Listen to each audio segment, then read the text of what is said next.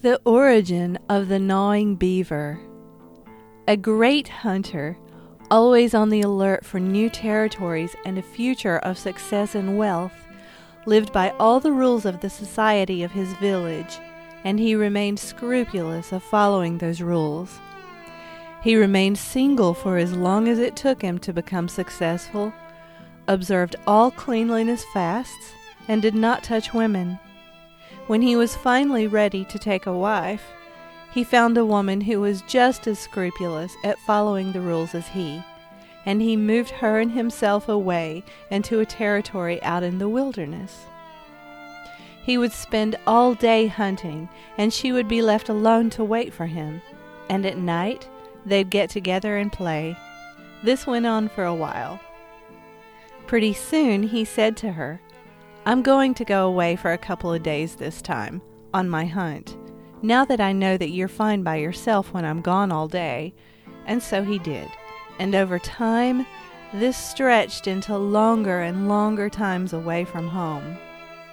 In the meantime, the woman found herself drawn to a lake and started swimming.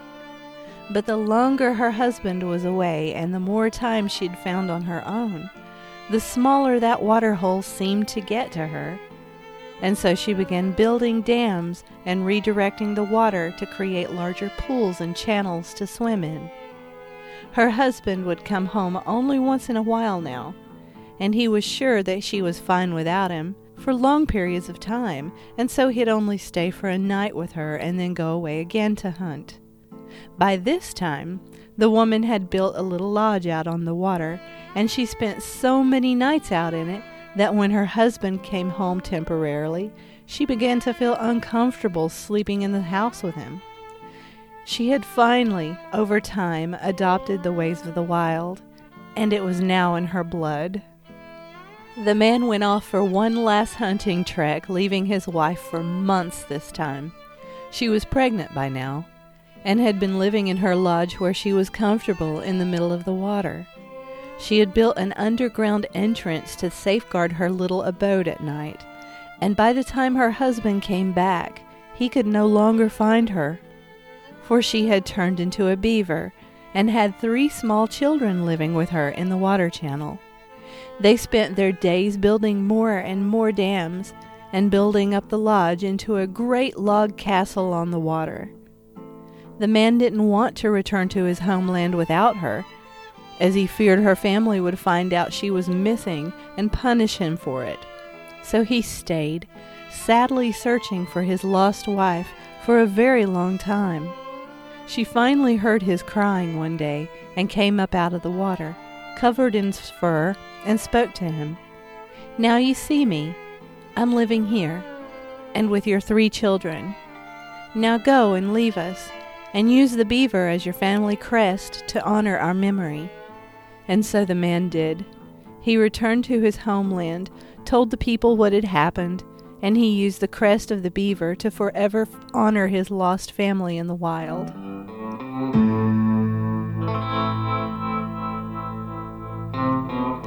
This is Natural and Wild with Christine Grayson. I'm a storyteller, an Appalachian artist, and a nature muse. Today I'm talking a little bit about nature's best architects and natural building. Welcome to the show. I've always been fascinated by natural building cob houses, sticks and stones and lime, and also the architecture in the natural world, the work done by insects and animals. It's pretty interesting stuff. And we take a lot of ideas from out there in the wild. Look at termites, for example cathedral termites. They build these giant towering homes that are up to 17 feet or 5 meters tall. Human architects and engineers can copy the way these mounds are built to improve energy efficiency in our human made buildings, and they do. Mick Pearce is an architect in Zimbabwe, and he designed a building based around the way that the cathedral termites made their mounds. If you slice open one of these termite towers, you'll see it's not just a big old pile of dirt. The part above the ground has holes throughout its, its walls so that it's porous, And that wall leads down to this labyrinth of tunnels. And those lead down even further to a bunch of chimneys. And this is all designed to pull in air from the outside.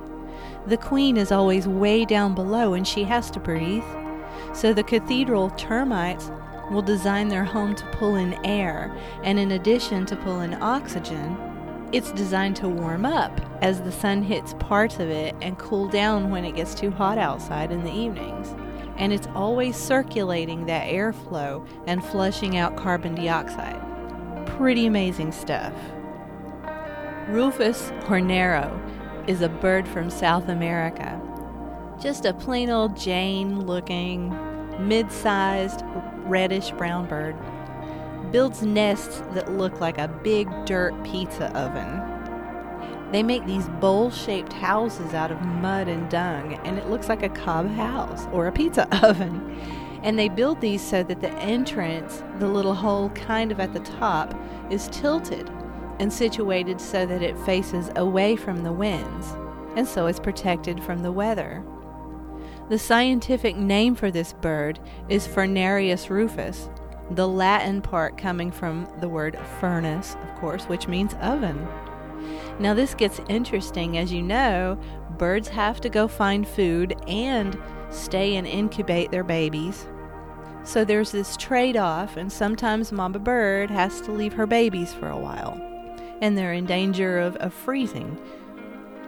But things are more convenient for the Rufous hornero because their house heats up. Thus, the nickname that was given to them by the locals, oven birds. These little ovens serve as incubators as the sun comes out and heats up the earth nest. So it's like leaving the heat on high for the kids while mama runs down to the corner store. These nests are so well built that when they're abandoned, other birds will come and quickly take over them and live there. Of course, I always think of cob houses and outdoor ovens when I think of these birds, just because that's what their little abode looks like. I learned about cob and earth house building a long time ago when I was much younger and lived in Asheville, North Carolina. I was amazed by the fact that you could build a whole house out of dirt and it looked like something from childhood. The, the actual act of building this house, playing in the mud and smearing it all over and, and making big mud cakes and packing them together. Of course, the logistics are a little bit more complicated than that, but the idea was fascinating to me. And those houses are really well built and energy efficient. If you build one in North Carolina, however, you really need to build it on a stone foundation, though, because this is a really wet area. They make this sealant also that you can paint over earth walls that seals and protects them, and even comes in different colors like paint. For anybody out there who hasn't really heard of cob building, these structures are really well made and tough and impermeable to the weather. Now, we can't forget about the bees when we're thinking about the best architects in the natural world. These guys are so intelligent with their designs. Honeybees. Let's look at their honeycomb. Mathematicians have concluded about the honeycomb structure a hexagon is the most appropriate geometric form for the maximum use of any given area. And so we can guess that the honeybee forms its little units of a honeycomb in a hexagon shape so that it becomes more efficient uses of space. These little guys make way more honey than they can use, and they have to store it somewhere. Plus, they'll use these little hexagon units as an, a nursery room for raising baby bees. They weave these hexagons together so perfectly that you can't even detect that they're connected. Some of the natural beehives found out in the wild are so complex and beautifully structured, it's unbelievable. The honeycombs are not always inside something like a log or a box. Sometimes you'll find one hanging in a tree somewhere. And it looks like this intricate geometric pattern with layered spirals and curves. Sugarbag bees, or bush bees, in Australia construct their honeycombs in a skyscraper swirl like shape. It's really amazing. It looks like if you were to push down the lever to dispense soft serve ice cream from one of those machines and it came out as a honeycomb. A swirly, stacked tower of honeycomb. And they do this to confuse their predators. Beetles will end up getting lost in the maze, weighed down and suffocated by a sea of wax and mud and vegetable resin.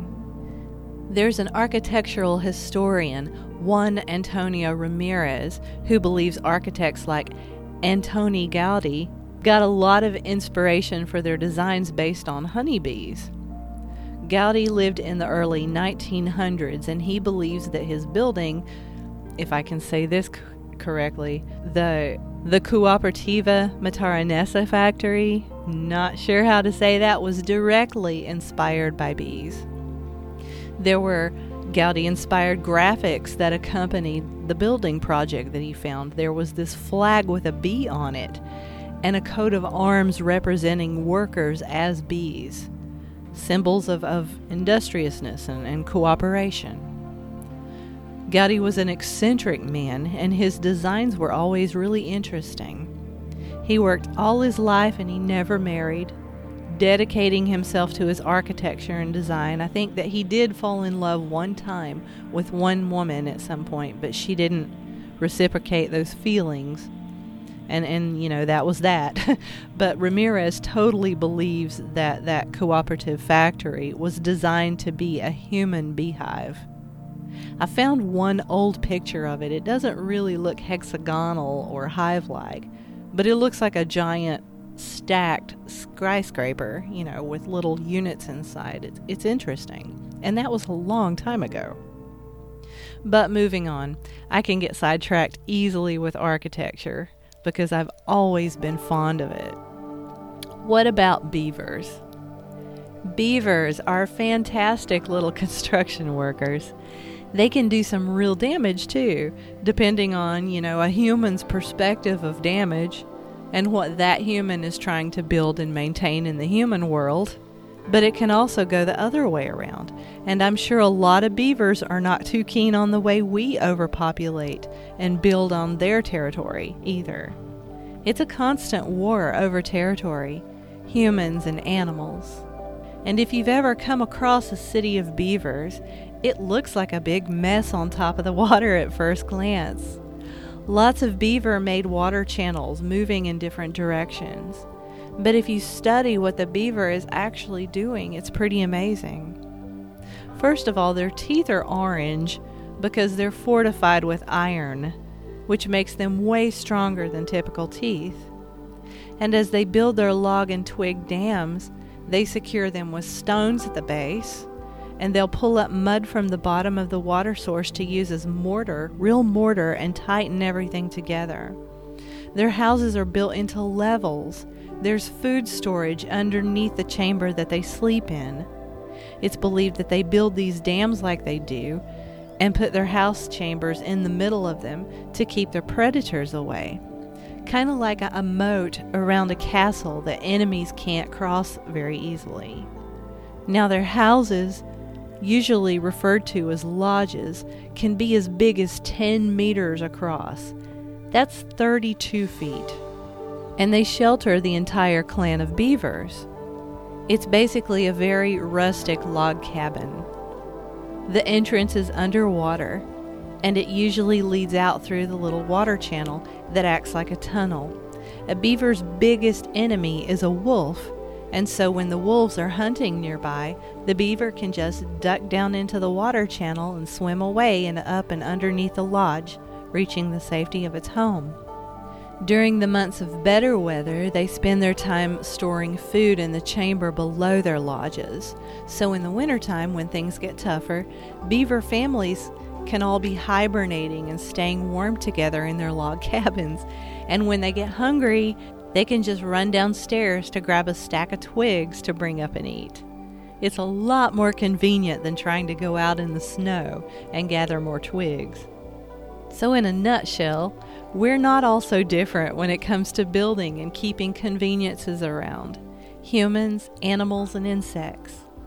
Some of us are a little more design savvy with it, others just grin and bear their conditions, humans and animals alike. It all depends on how tough you are and whether or not you've got babies to raise and feed, and communities to keep protected and supported, as in the cooperative colonies of, of bees, and a lot of people I met while living in uh, smaller subcultures in my younger days. They lived in co op situations. There are solitary creatures and humans. There are very complex designers out there in the wild and in society. And a lot of people mimic animal and insect designs. It's all pretty neat stuff when you think about it. So, this spring, if anybody's out there thinking of new building projects, take a second and think about the way different animals do these things out in the wild and take some of their ideas, some of the structures that they make, and maybe use them for inspiration or is a new way of building a shed or a terraced gardening area or something. Some of the best ideas come from the intelligence of the wild. This has been Natural and Wild with me, Christine Grayson. I'd like to thank my biggest donors of this show, as it's a listener supported podcast Bruce Presson, Yvonne Ragland, Robin Umber, Chris Nolan, Sheila McGregor, William Bishop, and Arnold Bloom.